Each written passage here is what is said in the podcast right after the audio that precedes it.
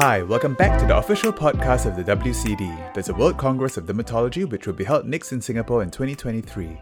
I'm Dr. Etienne Wang from the National Skin Centre of Singapore and I will be a host for this podcast. You can listen to us on Apple Podcasts, Spotify, Pocket Casts, and wherever else you get your podcasts. In this podcast, I will speak to dermatologists and skin researchers from all over the world to talk about all things dermatology. Before we start, I would like to remind you that registration and abstract submissions are open for the WCD and you can access the links in the description to submit your abstract.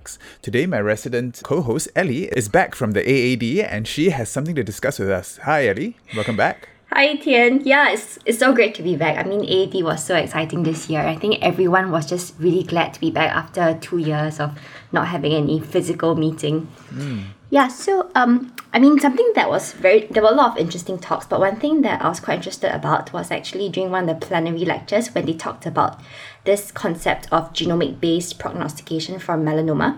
Mm-hmm.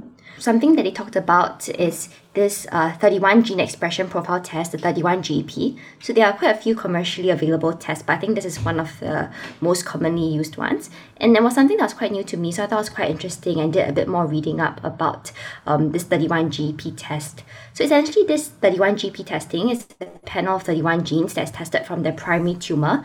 Uh, in this context, is melanoma, and they test it using real-time PCR. And based on this panel, it stratifies patients into a high or low risk group of uh, recurrent and overall survival. And um, people, I guess, use it because it helps to determine how intensively you want to monitor patients, how intensively you want to follow them up for. Mm. Yes, this is reminiscent of other kind of gene expression prognostication in other cancers, such as for breast, there's the 70 gene um, GEP called MammaPrint, and there's similar panels for ovarian and prostate cancer as well. Although these genes are associated with poorer outcomes and does increase surveillance, does it actually make a difference, or does it, does it just add to patient anxiety? Hmm, that's, that's a very good point actually, and it's something that some people have come to criticize these panels in that you know whether or not these panels really add value over existing prognostic markers like the TNM staging, um, you know number of mitoses, the patient's age, etc. There was a clinical study that found that patients tested with this 31 GEP had a better overall survival than patients not tested with this panel, um, even after controlling for other clinical pathologic risk factors and hazard ratio for overall survival of 0.66. So this study suggests that you know patients may have been better monitored. That means higher risk patients may have been more appropriately and intensively monitored after this testing. But I think that's just one study, and we do need further studies to determine how useful this panel really is. There was a systematic review that did show that this GEP testing did also come with significant false positives and false negatives. That's why at this point it is not recommended for routine use um, until at least further larger scale studies are done. Yes, and I think I also saw one paper where a very early melanoma, such as stage 1A, the gene expression profile did not make any difference because it was so early. So maybe it would be more relevant to more advanced cancers, and maybe even like when you're choosing the therapies. I know in breast cancer, some patients with certain low genetic and clinical risk could actually be spared chemotherapy and still have the same survival. Is that the same for melanoma?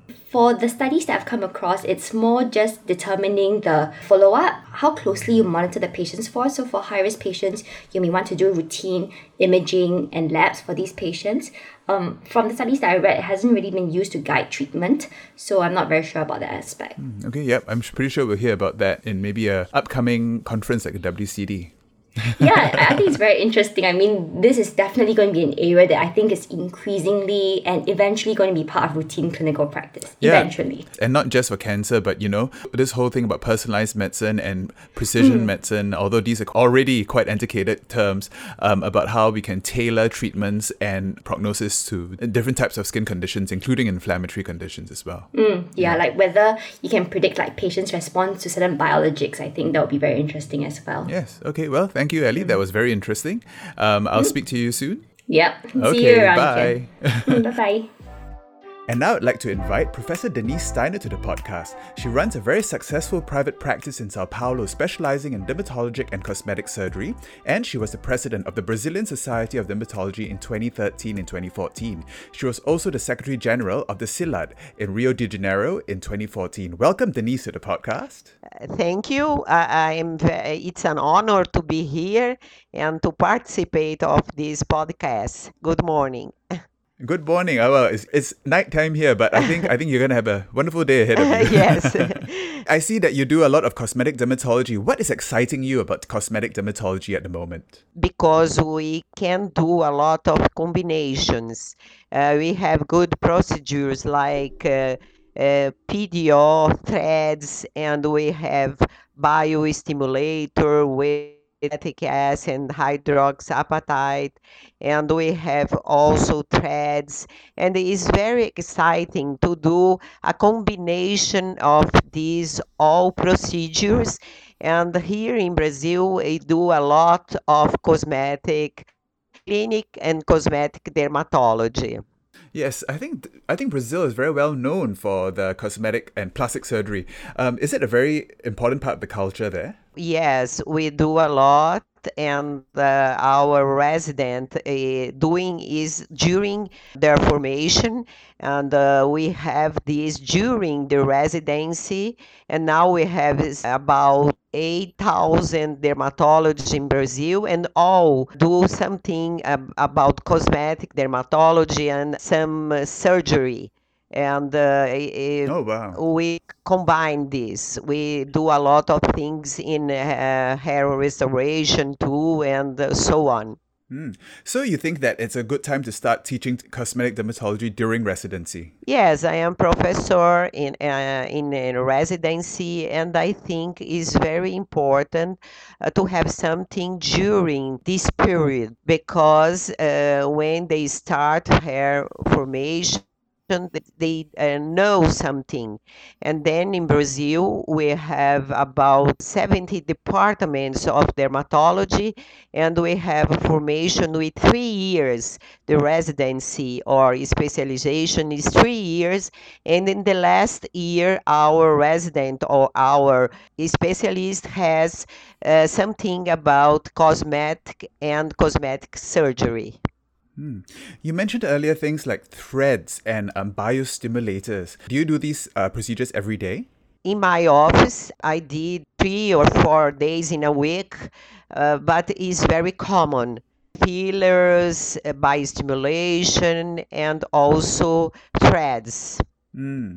Is there anything new on the horizon that we should be looking out for? I think now is very interesting the question about the epigenetic and something about AI and something like this because we are combining everything and treat with new nutracells, uh, treat with uh, uh, new uh, uh, actives uh, in the skin and uh, how I, I said, the combination with a lot of things is the exciting now.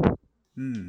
And what do you think the role of pollution in skin aging is? And is that something that cosmetic dermatology can address? Yes. So the, the sun is uh, here in Brazil, we have a, a lot of sun all the time, and the protection. Um, uh, the sunscreen is very important, but the pollution, especially here, I am in São Paulo, uh, and uh, is a big city with uh, pollution, and uh, we try to avoid pollution and to protect the skin because it's a, a very important thing.